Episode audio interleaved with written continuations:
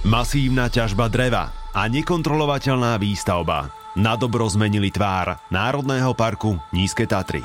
Tam už možno, že tá skaza je dokonaná. Reálne hrozí, že časti územia vypadnú z Národného parku. Čo to pre Národný park znamená? Práve v tých nízkych Tatrách bola jadrová populácia hluchaňov, len tým, že tie nízke Tatry boli tak drasticky vyťažené hej, a tie biotopy hlucháňa boli na väčšine plochy zničené, nie je možné, že o tú jadrovú populáciu prídeme. Toto je podcast Sabo sebou. Miesto, kde rozoberáme všetky otiene spoločenskej zodpovednosti a rozprávame sa o tom, ako robiť veci inak. Spolu lepšie. Inšpirujeme a motivujeme sa k uvedomelejšiemu životu. V tejto epizóde o tom, v akej kondícii sú naše národné parky s analytikom Marekom Kuchtom, koordinátorom petičnej kampane Osloboďme národné parky. Drevo samozrejme potrebujeme, ale národné parky nie sú na to, aby produkovali toto drevo, na to sú hospodárske lesy. O reforme národných parkov, aj o dezinformáciách, ktoré sa okolo nej šíria s Pavlom Literom z Bratislavského regionálneho ochranárskeho združenia. Ani teraz, ani v budúcnosti sa neplánuje žiadne vyvlastňovanie, dokonca tí Kotlebovci hovorili o niečom ako že arizácia, hej, čo je mm. také až smiešné a paradoxné, hej, že keď Kotlebovci vám tvrdia, že arizácia vašich pozemkov, ale nič také sa neplánuje. Ja som Mišo Sabo a vy, vítajte pri počúvaní.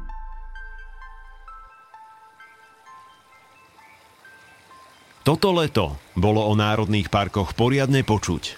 Poslankyňa Národnej rady, kúpajúca sa v Tatranskom horskom potoku. Youtuberka a jej mopslík na pedalboarde vo Vrbickom plese. Hneď pod ním sklad stavebného materiálu vo štvrtom stupni ochrany povedľa budúceho luxusného výškového hotela. Plus protesty, na ktorých ochranári čelili lesníkom a extrémistom. Ešte predtým, ako sa budeme rozprávať o nich – Dovolte, aby som vás pozval na výlet za Karolom Kaliským z iniciatívy My sme les. Sme na prechádzke Ticho a Kôprovou dolinou. Pre ľudí, ktorí vôbec netušia, kde sa nachádzame a čím je toto územie také unikátne, ako by si v skratke opísal ten najzákladnejší rozdiel medzi touto lokalitou a tým klasickým lesom alebo turistickými zónami, ktoré poznajú zo Slovenska? Tak najprv topograficky, aby sme sa zorientovali, sme naozaj v srdci Tatranského národného parku, pretože Tichá a Koprová dolina ležia medzi západnými a vysokými Tatrami. Sú to dve národné prírodné rezervácie a rozdiel oproti bežným lesom, aké vidíme všade okolo nás, je v tom, že môžeme tu vidieť e, také prírodné procesy, ako je regenerácia lesa po vetrovej kalamite. Uh-huh. Čiže v preklade príroda si rieši svoje bez toho, aby človek do toho zasahoval. Áno, tu sa to deje presne tak, ako sa to má diať všade v skutočných národných parkoch. Žiaľ, okolité doliny to šťastie zatiaľ nemajú a ja verím, že sa dočkajú e, zonácie, ktorá práve umožní to, aby ten národný park chránil aj ďalšie doliny, nielen Tichu a Kôprovú. Prečo je tomu tak, to môžeme povedať o chvíľku. Sú na Slovensku národné parky národnými parkami, alebo sa tak iba volajú podľa teba? Na Slovensku máme 9 chránených území, ktoré sú podľa národnej legislatívy národnými parkami.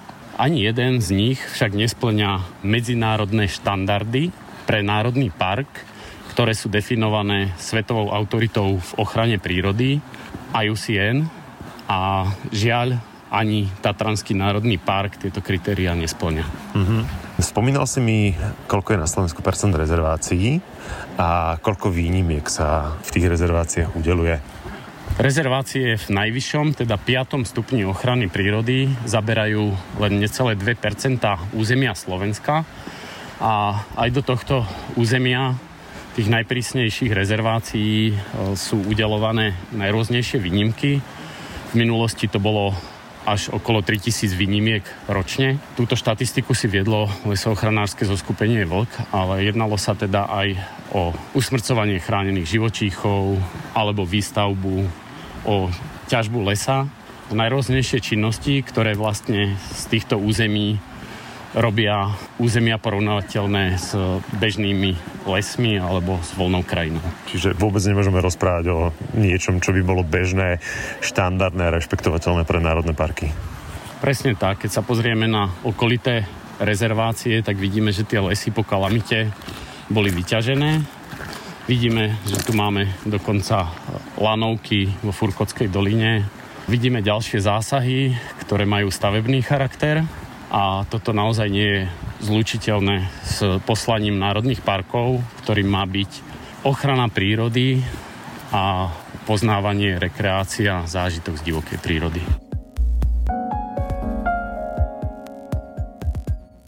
Na stole je aktuálne reforma národných parkov na Slovensku. Je aj v programovom vyhlásení súčasnej vlády a povedzme, že jej ambasádorom a veľmi vopredu, minister životného prostredia Jan Budaj. Proti tejto novele je ale hlučný odpor ktorý okomentoval jeden z najrešpektovanejších ochranárov na Slovensku, Mikuláš Maňo Huba.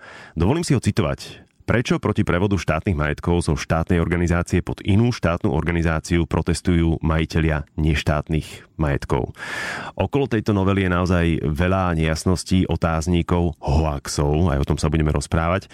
Marek, o čo konkrétne v tejto novele ide? No, v tejto novele ide o prevod štátnych pozemkov národných parkov spod lesohospodárskych podnikov štátnych, ktoré ich dnes spravujú, pod štátnu ochranu prírody pod gestiou Ministerstva životného prostredia. Prečo je to dôležité? Je to dôležité preto, lebo je to úplná zmena paradigmy. Doteraz štátne pozemky v národných parkoch spravovali lesohospodárske podniky, ktoré majú primárny cieľ generovať zisk, založený hlavne na ťažbe dreva. Mm, táto paradigma sa mení v tom, že keby tieto štátne pozemky národných parkoch prešli pod Ministerstvo životného prostredia a pod štátnu ochranu prírody, respektíve neskôr pod národné parky samotné. Zmenil by sa tam úplne princíp, ten light, eh, light motív spravovania týchto pozemkov a to by bola ochrana prírody a nie už produkcia zisku. Aktuálna debata o tom, ako by mali vyzerať národné parky, teda naráža na odpor lesníkov, lebo tento narratív sa im pochopiteľne nepáči. Počas prázdnin to dokonca eskalovalo do verejných protestov, alebo teda jemne to nazvime verejných zhromaždení. Toto, čo oni robia za zatvorenými dverami, to je jednoduché vytunelovanie štátnych lesov, okradnutie majiteľov pozemkov, majiteľov lesov a podobne. Na jednej strane ochranári, na druhej strane lesníci a spolu s nimi aj krajine pravicoví politici, ktorí zbierajú na tejto téme politické body a hlavne teda na tom, že šíria nepravdy po internetoch. Pali, čo sme sa všetko dozvedeli zo sociálnych sietí, respektíve čo ste sa vy sami o sebe aj dozvedeli zo sociálnych sietí? No tak niekedy je to také až smutné alebo strašné sledovať, že koľko nepravdy a koľko nenávistí sa tam šíri je to hlavne zo strany, ako si povedal, extremistických politikov, či už Kotlebovcov alebo za stranu Republika a vlastne funguje to hlavne na šírení takých ako keby poplašných bombastických správ typu, že ľuďom zoberú pozemky, že vám zakážu vstúpiť do lesa a podobne. Samozrejme nič z toho nie je pravda, hej, všetko sú to dezinformácie, ale tým, že je to také bombastické, tak sa to masovo šíri. Tie ich videá majú bežne, že okolo 100 tisíc pozretí, čo už je naozaj pomerne silný impact, ale naozaj naozaj smutné na tom je, že vlastne všetko sú to dezinformácie, hej, že teda gros toho sú proste mm, vyfabulované veci, tak ako už povedal Marek.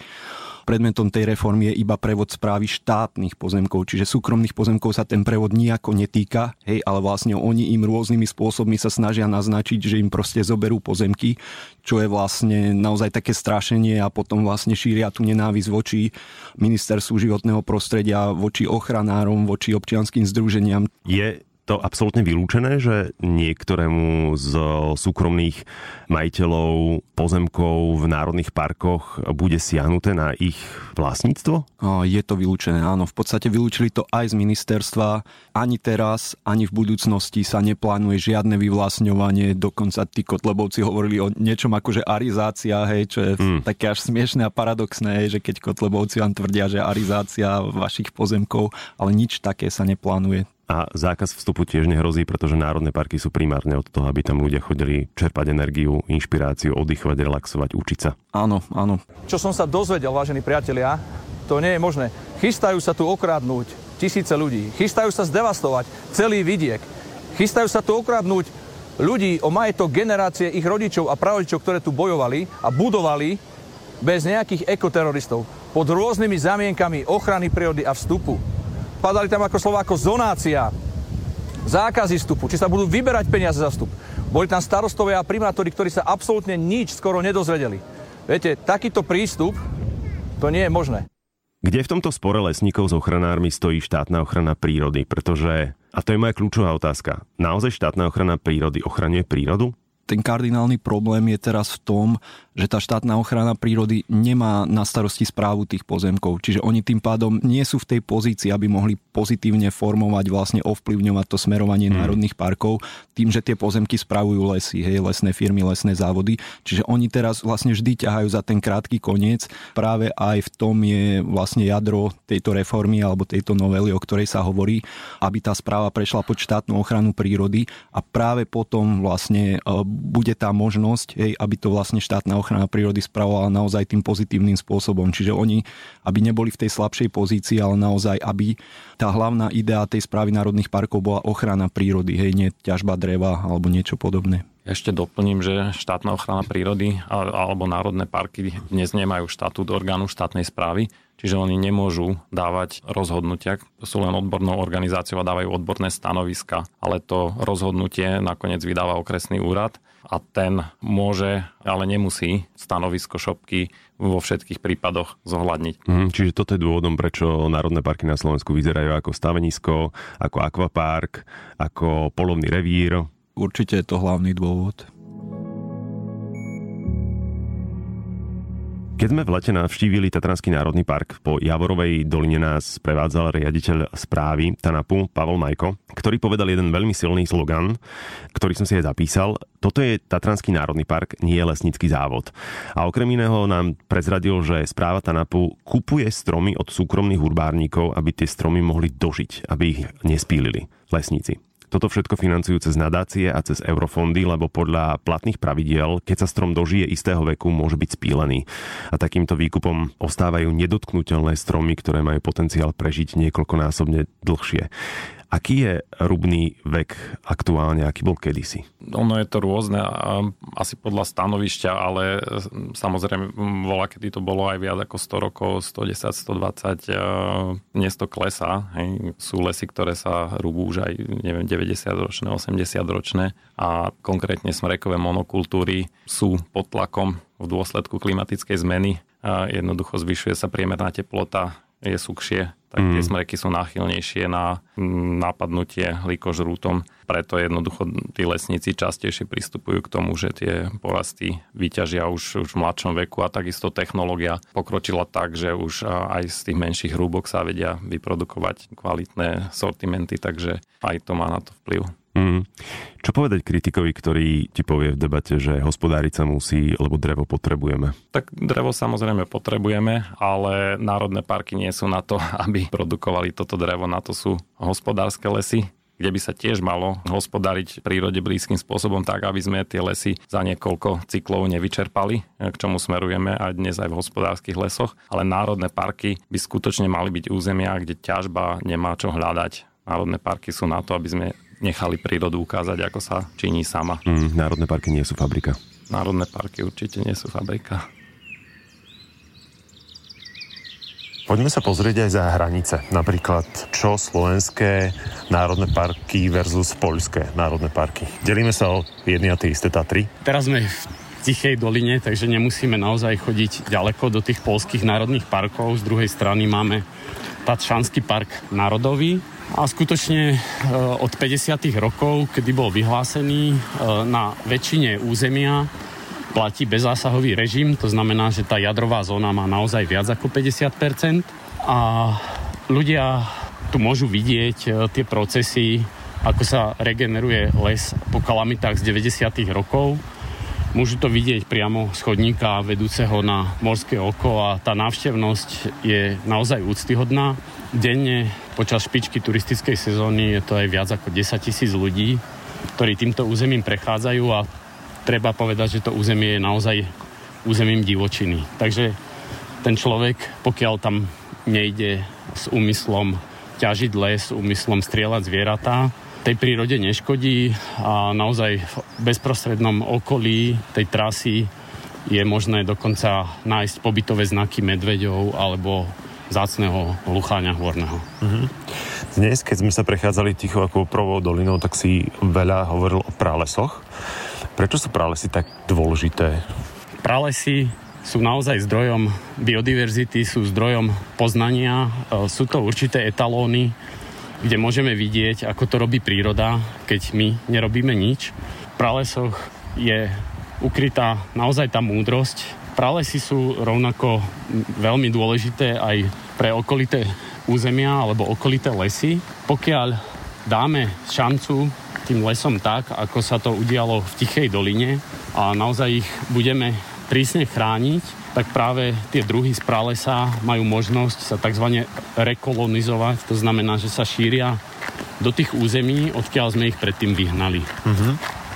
A stačí naozaj veľmi málo. Napríklad tie vetrové kalamity so sebou priniesli dostatok mŕtvého dreva, ktoré potrebujú mnohé vzácne živočíchy, pralesné živočíchy a tieto živočíchy dneska už nájdeme aj v tých bývalých e, smrekových monokultúrach, kde dneska bujnie nový život. Pralesy ako veľmi rýchlo miznú na Slovensku? Tak na Slovensku už máme menej ako pol percenta pralesov, to je teda z výmery lesov na Slovensku. Je treba povedať, že tie pralesy nám nemizli len v minulosti, ale miznú nám stále.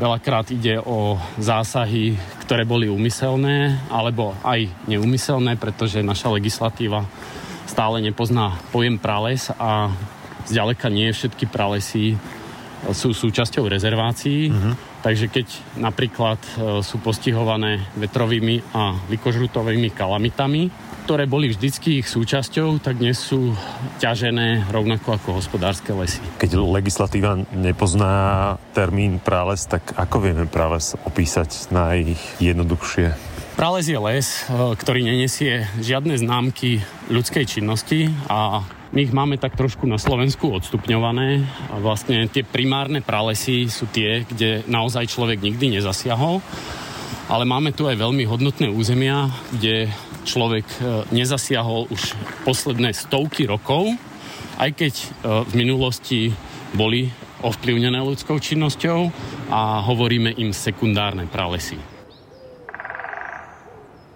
Veľmi výrazne sa v debate o lesoch skloňuje Likoš Rút. Karol Kaliský mi počas exkurzie v Tichej a Kôprovej doline povedal, a opäť budem citovať, boj s likožrútom v chránených územiach je iba zámienkou na ťažbu dreva.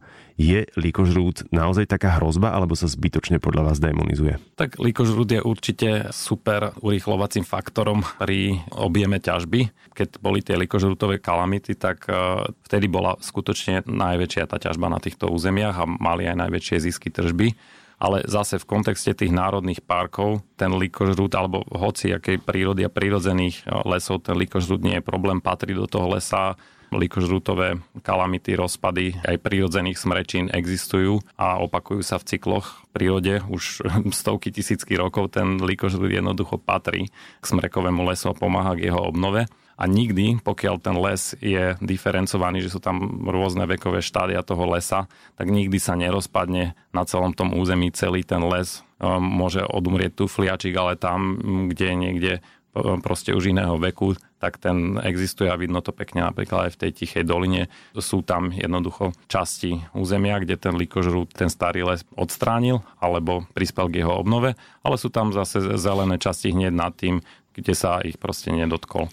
Čiže ak tomu správne rozumiem, likožrúd je kvázi prírodným mechanizmom na to, aby sme odstraňovali to, čo už je vyčerpané alebo neprirodzené? Presne tak, ten likožrúd nenapadá zdravé a vitálne stromy. Uh-huh. Ten likožrúd nie je takou hrozbou, ako sa všade hovorí, pretože na jeho manažment sa používa štandardne nárazníková zóna. Pri takýchto chránených územiach to môže byť tak štandardne v Európe je to 500 metrov a pokiaľ v tejto nárazníkovej zóne sa robí aktívny manažment toho likožrúta, že sa vyhľadávajú tie tzv. aktívne chrobačiare a hneď sa odstraňujú v priebehu týždňa dva, ako sa nájdu, tak to úplne stačí na to, hmm. aby sa zamedzilo šíreniu do okolitých pozemkov. To sa bežne používa v Nemecku, na Šumave a tak ďalej. Pre prírodu likožrút problém nie je. Je to v podstate prírodný činiteľ, prírodný mechanizmus, prírodzená súčasť tých ekosystémov a dokonca mnoho vzácných druhov, treba vtákov, je priamo viazaných na toho likožrúta A napríklad e, ďateľ trojprstý, ktorý je vzácným druhom ďatla a mhm. vlastne všade v našich lesoch bol vzácný. A napríklad na tých kalamitných plochách, kde sa rozmnožil likožrút, kde tá kalamita nebola spracovaná, tak došlo k niekoľkonásobnému rozmnoženiu počtu týchto ďatlov, čiže naozaj oni zareagovali veľmi pozitívne. A takisto po dutinách od tých ďatlov ich obsadzujú sovy, rôzne iné druhy vzácne, ako treba spôtik kapcavý, kuvičok vrabčí a podobne. Čiže naozaj ten likožút je prirodzená súčasť ekosystémov a pomáha v podstate zvyšovať jeho biodiverzitu, pomáha napríklad aj hlucháňovi tým, že rozrôzňuje tie smrekové monokultúry. Môže byť samozrejme problém pre tie hospodárske lesy a pre to hospodárenie v tých lesoch, ale tam by to práve malo byť riešené tak, ako hovorí Marek, vlastne tými ochrannými zónami, hmm. ktoré by boli okolo tých území bez zásahu, ktoré by mali slúžiť ako taký nárazník, ktorý by mal chrániť tie okolité lesy. Vysoké Tatry, tak ako sme ich doteraz poznali, už neexist, neexistujú. Konec sveta, to je nič. To sme v džungli, doslova. Jak druhý svet. Druhý svet. svet. Besné počasie poslalo k Zemi 3,5 milióna stromov. Tatry a my spolu s nimi pamätáme si veternú kalamitu z 2004 ten pohľad na vykosené hory um, niektorým, keď si tak dajú do Google a pozrú si obrázky, ale v podstate máme to aj v pamäti, doteraz to trhá srdce. A s klimatickou zmenou a zostupňujúcimi sa extrémami počasia nie je vôbec vylúčené, že podobné obrazy nás čakajú nielenže opäť, ale čoraz častejšie, lebo naše lesy nie sú v najlepšej kondícii. Prečo? Skúste tým, ktorí nás počúvajú, vysvetliť, prečo tie vysadené, kedysi vysadené lesy, ktoré u nás máme, nie sú vitálne. Väčšinou sa pri tých vysadených lesoch jedná o monokultúry. Monokultúra znamená, že to je les jedného druhu. Väčšinou, hej, monokultúra je presne les druhu jedného stromov. V prípade Slovenska to je smrek po väčšine. Toto siaha už do čias Marie Terezia a nejakých e, začiatkov vtedy moderného lesníctva ale jednoducho v prírode monokultúra je relatívne zriedkavým javom a keď sa táto monokultúra spojí s tým, že sa ešte vysadza na stanovišťach, ktoré sú pre ňu úplne nevhodné, pre tento rastlinný druh, tak e, dochádza jednoducho k úplne suboptimálnej situácii, že tento strom smrek tam nebude prosperovať dlhodobo. Jednak sa to týka tohoto smreku samotného, ale celé tie ekosystémy sú narušené, pretože takejto monokultúre nie sú tam zastúpené rôzne vekové štádia, nie sú tam zastúpené iné druhy rastlín a tak ďalej a celá tá biodiverzita, ktorá je na ne naviazaná, tak e, tam proste nie je. Celý tento ekosystém jednoducho nie je tak života schopný, lebo tam nemá čo robiť a aj keby tam mal byť, tak nie v takej štruktúre, v akej by tam prirodzene bol. Toto bolo v kontraste e, s tým, že ten smrek dokázal vyprodukovať e, jednoducho najväčšie zisky, rýchlo rastol, rastol rovno, ale dlhodobo sa na to nemyslelo proste, že to spôsobí problémy, keď všetky stromy budeme mať eh, v jednom veku v suboptimálnom stave a, ten líkožrút sa bude pri takýchto druhoch lesa veľmi rýchlo šíriť ako nejaká infekcia keď eh, niekedy v budúcnosti v našich národných parkoch opäť zasiahne buď veterná alebo likožrútová kalamita, prečo je výhodnejšie nechať tie popadané stromy ležať? Bola by to možnosť konečne dať bod, v ktorom sa môžeme začať vrácať e, do toho prírodzeného stavu, zase nechať to územie sa sprírodňovať. Základ toho je, že každý ten kmeň predstavuje obrovské množstvo živín, uhlíka, ktoré v tom lese zostanú. Na základe týchto živín, uhlíka, týchto vlastne starých tiel, e, starých rodičov, povedzme, vyrastie nová generácia, ktorá si zase tie živiny z týchto kmeňov zoberie a tým, že prebehne prirodzená selekcia na týchto plochách, tak e, už tam budú na tom novom stanovišti konkrétne jedince, ktoré sú odolnejšie, ktoré si vybrala sama príroda a ktoré tam neboli dovezené z iných lokalít a vysadené ľuďmi. Čiže ten les e, bude odolnejší, budú tam pionierské dreviny, ktoré pripravujú tú pôdu. Pre ďalšie dreviny menia pH pôdy, ktoré potom zodpovedá viac tej prírodzenej lokalite a tak ďalej. Čiže ten prírodzený les e, bude oveľa vitálnejší. No a bez tohoto dreva, keby sme ho vyťažili, tak tam nemáme základ ako náhle vyťahneme veľkú časť dreva alebo všetko, ako sa to bežne robí, na Slovensku z toho lesa, tak ochudobňujeme tú pôdu o tie živiny, ktoré by sa mali prirodzene do nej vraciať. Mm-hmm. Čiže keď vyhrabličkujeme a vyberieme celý les a spílime ho na holinu a nemáme potom ako vyživovať ten les jedine tak práškovacím lietadlom napríklad. No ono to nikdy ani nemáme možnosť vlastne dokázať urobiť tak dobre ako príroda samotná. To ponechanie toho mŕtvého dreva na mieste, treba aj toho, ktoré pochádza z tej kalamity, či už tej vetrovej alebo likožrutovej, tak vo veľkom chráni tú pôdu pred rozkladom, lebo v podstate rozklad toho pôdneho humusu vám beží hlavne vtedy, keď tú pôdu obnažíte a keď ju vystavíte slnku. Mm. A to je presne to, čo sa deje na tých plochách, kde došlo k vyťaženiu tej kalamity. Hej. Čiže odstráni sa to staré drevo, ktoré tú pôdu chránilo, ten humus pred tým rozkladom a zároveň odstraňujú sa tie krycie pionierské dreviny, ako je trebárs jarabina, a ktorá takisto vlastne veľmi rýchlo, ako sme videli trebárs na tých plochách v Tiché a Kôprovej doline, tak veľmi rýchlo pokryla, zatienila tú pôdu a tým vlastne chráni ten humus pred mm. rozkladom a vlastne pred tým uvoľnením CO2 do atmosféry atmosféry pred e, eróziou tej pôdy a napríklad pred e, uvoľňovaním dusičnanov do vôd, lebo to je vlastne vec, ktorá bola empiricky dokázaná na vedeckých štúdiách, že tam, kde došlo vlastne k vytvoreniu holorubov alebo treba z vyťaženiu ploch lesa, potom markantne niekoľko násobne stúpol obsah dusičnanov vo vodách. Hej. Čiže vlastne odplavujú sa nám všetky minerály, všetky živiny, ktoré v tej pôde ako v takej špongi mali ostať zachované a ktoré mali vlastne vytvoriť tú budúcu generáciu lesa, tú budúcu generáciu tých stromov. Mm. Nehovoriac o tom, že tie staré stromy, keď sú popadané, tak uh, sú prirodzeným tieňom a chránia aj vodu v pôde. Áno, určite. Čiže v podstate ten prírodzený les, kde to necháme na ten prírodzený vývoj, tak nás jednak chráni pred tou klimatickou zmenou, hej, lebo videli sme, že v posledných rokoch naozaj pribúda obrovské množstvo povodní, ktoré pochádzajú z prívalových dažďov, hej, že mm. príde vám obrovská búrka, zrazu to spláchne všetku pôdu, hej, vytopí to dediny pod tými horami. Tam je práve tá funkcia vlastne tých prírodzených lesov, že oni, pokiaľ je ten les prírodzený a pokiaľ je tá pôda chránená či už tým mŕtvým drevom alebo tými prírodzenými pionierskými drevinami, Miami. Ten prirodzený les má vlastne schopnosť zachytávať tú vodu z tých prívalových dažďov a naopak potom práve v tých obdobiach sucha, ktoré treba máme cez leto, tak ju postupne uvoľňovať do tej krajiny. A to je niečo, čo nepociťujú len ľudia v tých horách, ale napríklad aj ľudia v nížinách, hej, lebo treba zoberme si Podunajskú nížinu, východoslovenskú nížinu, tak to sú územia, kde naozaj už polnohospodári pociťujú veľmi výrazne dôsledky sucha a dlhodobého sucha. A zrejme v najbližších desaťročiach toto bude fakt faktor, ktorý bude určovať, že akú úrodu tam na tých nížinách budeme mať, mm. alebo či vôbec nejakú budeme mať.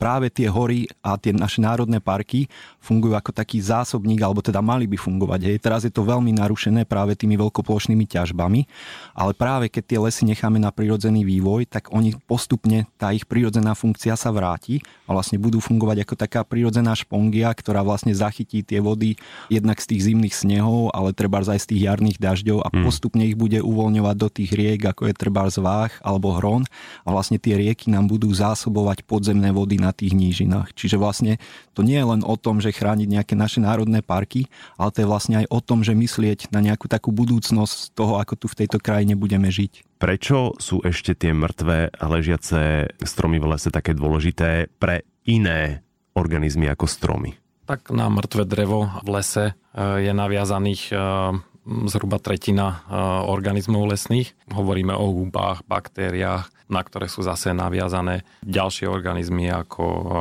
hmyz, chrobáky a podobne, na ktoré sú naviazané hlodavce, na tie zase sovy a tak ďalej. Čiže celý tento potravinový reťazec alebo spoločenstvo je komplexné a nič by v ňom nemalo chýbať. Ako náhle vyberieme jednu časť, tak začnú v ňom chýbať veci, ktoré sa prejavia úplne na druhom konci toho potravinového reťazca. Možno ešte taká druhá vec je tá, že ten prírodzený les má svoj prírodzený vývoj. Hej? To znamená, že to není len ten dospelý, zelený, hustý les, hej, ako to máme z tých obrázkov, ale ten les má svoje vývojové štádia, kam patrí aj treba tá spadnutá kalamitná plocha, kam patrí mladý les, hej, kam patrí riedky les aj hustejší, hej, lebo každý ten typ lesa a každé to jeho vekové štádium hostí nejaký špecifický druh organizmov. Hej? Mm. Čiže vlastne aj preto je treba chrániť tie prírodné procesy, aby sme v tých našich národných parkoch a v tých lesoch mali zachované každé to vývojové štádium, lebo práve na každé to štádium je viazaná nejaká určitá skupina druhov, ktoré už v tých iných časových štádiách nie sú. Čiže práve preto je dobre mať tam celý ten časový cyklus,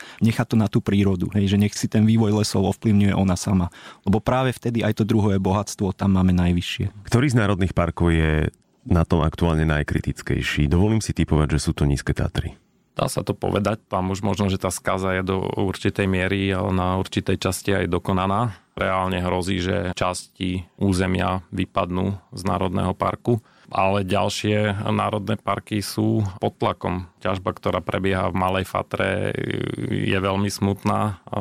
Vo Vratnej doline napríklad. Tam sa ťaží nie len v smrekových porastoch, ale aj, aj, aj, aj v lisnatých. Každý ten národný park má svoje problémy, niektoré sú na tom lepšie ale takisto tie Tatry sú svojím spôsobom aj, aj, aj, aj vysoké ohrozené, pretože stále sú tam, síce tá ťažba je teraz trochu utlmená, ale stále sú tam nejaké na, hospodárske plány na ťažbu a um, ako by som povedal, že vysí to vo vzduchu. A je pravda, že v národných parkoch sa ťaží viac ako v hospodárskych lesoch? Tak minimálne strata lesa zo satelitných snímok tam bola vyhodnotená ako vyššia, zhruba ako dvakrát vyššia ako v ostatných územiach, lesných územiach na Slovensku. Čo to napríklad znamená v prípade nízkych Tatier, keď som ich spomínal? Tak v nízkych Tatrách sme stratili 8500 hektárov starých horských, prevažne smrekových lesov, ktoré boli zároveň útočiskom chránených druhov, predovšetkým hmm. hlucháňa. Toto je obrovská strata, pretože ten hluchaň je dážnikový druh, e, rovnaké nároky, ako má on, má veľmi veľa ďalších druhov a keď stratíme jeho, znamená to, že strácame veľa ďalších druhov. Tento hluchaň hôrny je na Slovensku už kriticky ohrozený. Tá populácia bola kedy v 70. rokoch bola na úrovni 3500 jedincov, dnes je to pod tisíckou pravdepodobne tá rozloha biotopov bola niekde na úrovni 175 tisíc hektárov, dnes je to nejak málo na 40 tisíc, čiže drastické čísla. Dochádza k tomu, že vlastne tie populácie sú dnes izolované, nevedia sa, nevedia geneticky komunikovať, dochádza k ich degradácii, žijú na tzv. extinkčný dlh, čiže oni síce ešte na tých jednotlivých lokalitách prežívajú, ale už sa nemajú ako obnovovať ten genetický fond dochádza tam vyslovene k incestom a vlastne táto populácia chrádne.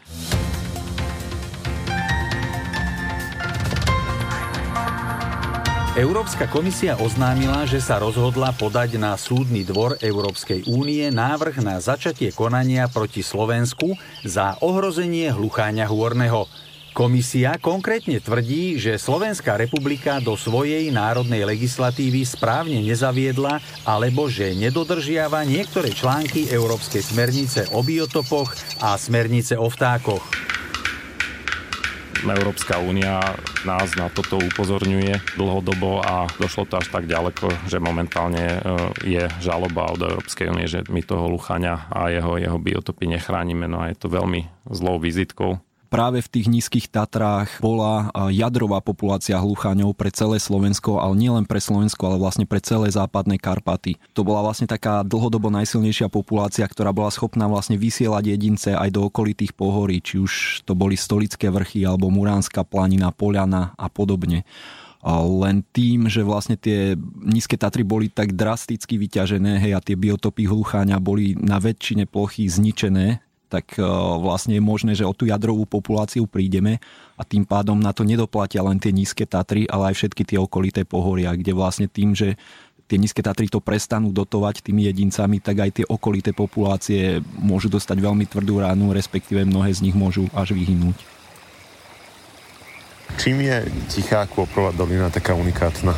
Unikátne sú tieto dve doliny už len samotnou výmerou toho bezásahového územia ktorá predstavuje až 100 km štvorcových alebo 10 tisíc hektárov prísne chránených, kde nedochádza ani k ťažbe, kde sa už e, nestrieľajú zvieratá, kde naozaj e, príroda sa môže vyvíjať slobodne. Je tu úžasný potok, čistý.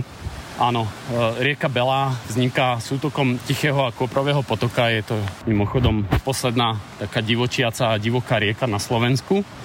Ale naozaj toto územie je výnimočné aj z európskeho pohľadu, pretože tak rozsiahlu divočinu ako máme v Tichej a Koprovej a prilahlých bezzásahových oblastiach, povedzme tých polských Tatier, sú naozaj veľmi dobre chránené už od 50. rokov minulého storočia. Nenájdeme v podstate nikde v celej strednej Európe. K aktuálnemu stavu Tichej a Koprovej doliny veľkou mierou prispeli ľudia, a tým nemyslím ľudia, ktorí majú biele goliere a pečiatky, ale bežní ľudia, aktivisti? Je to tak. E, práve na týchto miestach, kde prechádzame v roku 2007, prebiehala v apríli blokáda, fyzická blokáda ťažby dreva. Tie jedle, ktoré tu rastú nad nami, na nich bolo v tom čase obsadené hniezdo orla skalného, ktorý je veľmi citlivý na vyrušovanie. Napriek tomu štát sem poslal harvestory a ťažké stroje, lesné traktory a dokonca silové zložky policajtov, ktorí mali pochytať blokádnikov a umožniť vlastne vyťaženie týchto plôch. Podarilo sa toto územie ochrániť. Bolo tu vyhlásené dokonca územie chránené občanmi a fyzicky na Podbanské prišlo podporiť úplnú ochranu Tichej ako prvej doliny neuveriteľných 1500 ľudí Podpísalo sa pod jej ochranu vyše 20 tisíc ľudí a dokonca stovky vedcov, nielen zo Slovenska, ale aj zo zahraničia. A dnes je to naozaj najcenejšie a najväčšie divočinové územie na Slovensku. Čo nás čaká v najbližších dňoch, týždňoch? Tak uh, bavíme sa o národných parkoch a tej kritickej situácii v nich, ktorá sa stále zhoršuje. Ale je tu také svetelko nádeje konečne, a to je navrhnutá reforma národných parkov ministerstvom životného prostredia, ktorá ale vôbec nie je samozrejme, nie je samozrejme, že sa udeje. O prvom kroku a síce prevode týchto štátnych pozemkov v národných parkoch pod ministerstvo životného prostredia sa bude hlasovať v parlamente v oktobri. Budú o tom hlasovať poslanci. Tá podpora tomu zákonu je relatívne tesná a poslanci sa v týchto dňoch a týždňoch rozhodujú, ako budú hlasovať tá dobrá správa je, že my ako verejnosť im máme, e, vieme dať signál, čo chceme. A je to historická šanca, asi najväčšia od roku 1989 na veľkú zmenu v ochrane prírody na Slovensku k lepšiemu. A my vlastne máme šancu ako verejnosť povedať, že túto zmenu chceme. A je to dôležité, pretože ten signál verejnosti, signál z ulice je pre politikov a poslancov veľmi dôležitý. Akú majú možnosť ľudia e, vysloviť podporu tejto reforme a lepšej situácii v národných parkoch. Odporúčam skutočne každému podpísať petíciu Osloboďme národné parky na www.osloboďme.sk, pretože je to akýmsi vyjadrením toho verejného záujmu na tejto reforme a je to dlhodobá vec, ktorá tie národné parky, aby splnili medzinárodný štandard, aby tam bola skutočne ochrana prírody, aká v národných parkoch má byť. Je to dlhodobý proces, kde ten prevod pozemkov je iba jednou vecou, hej ale celá tá reforma bude pravdepodobne záležitosťou ešte aj ďalších vlád. Čiže pokiaľ tejto petícii verejnosť vyjadrí, že chce skutočnú reformu národných parkov a národné parky podľa medzinárodne platných kritérií, kde napríklad bude dlhodobo 75% územia nechaných na prírodu, tak ako to tento štandard požaduje, tak na základe tejto verejnej mienky alebo vyjadrenia verejnej mienky aj ďalšie vlády sa budú musieť e, zohľadňovať to vo svojej politike. Odporúčam to teda každému, kto má na tomto záujem, aby vyjadril takýmto spôsobom vôľu svoju, aby tie národné parky skutočne boli poriadne zreformované, aby toto bolo dlhodobo dodržané. Často jednoducho človek nemá možnosť takto vyjadriť svoju politickú vôľu. Ja som už petíciu Osloboďme národné parky podpísal. Vy sa môžete pridať na stránke osloboďme.sk. Za váš podpis vám samozrejme aj s mojimi hostiami ďakujem. Rovnako budem vďačný, ak budete myšlienky tohto podcastu aj iniciatívy My sme les zdieľať, či už so svojimi najbližšími, alebo na vašich sociálnych sieťach. Mňa na Instagrame aj na Facebooku nájdete ako MXSABO. Vážim si, že ste nám venovali svoj čas.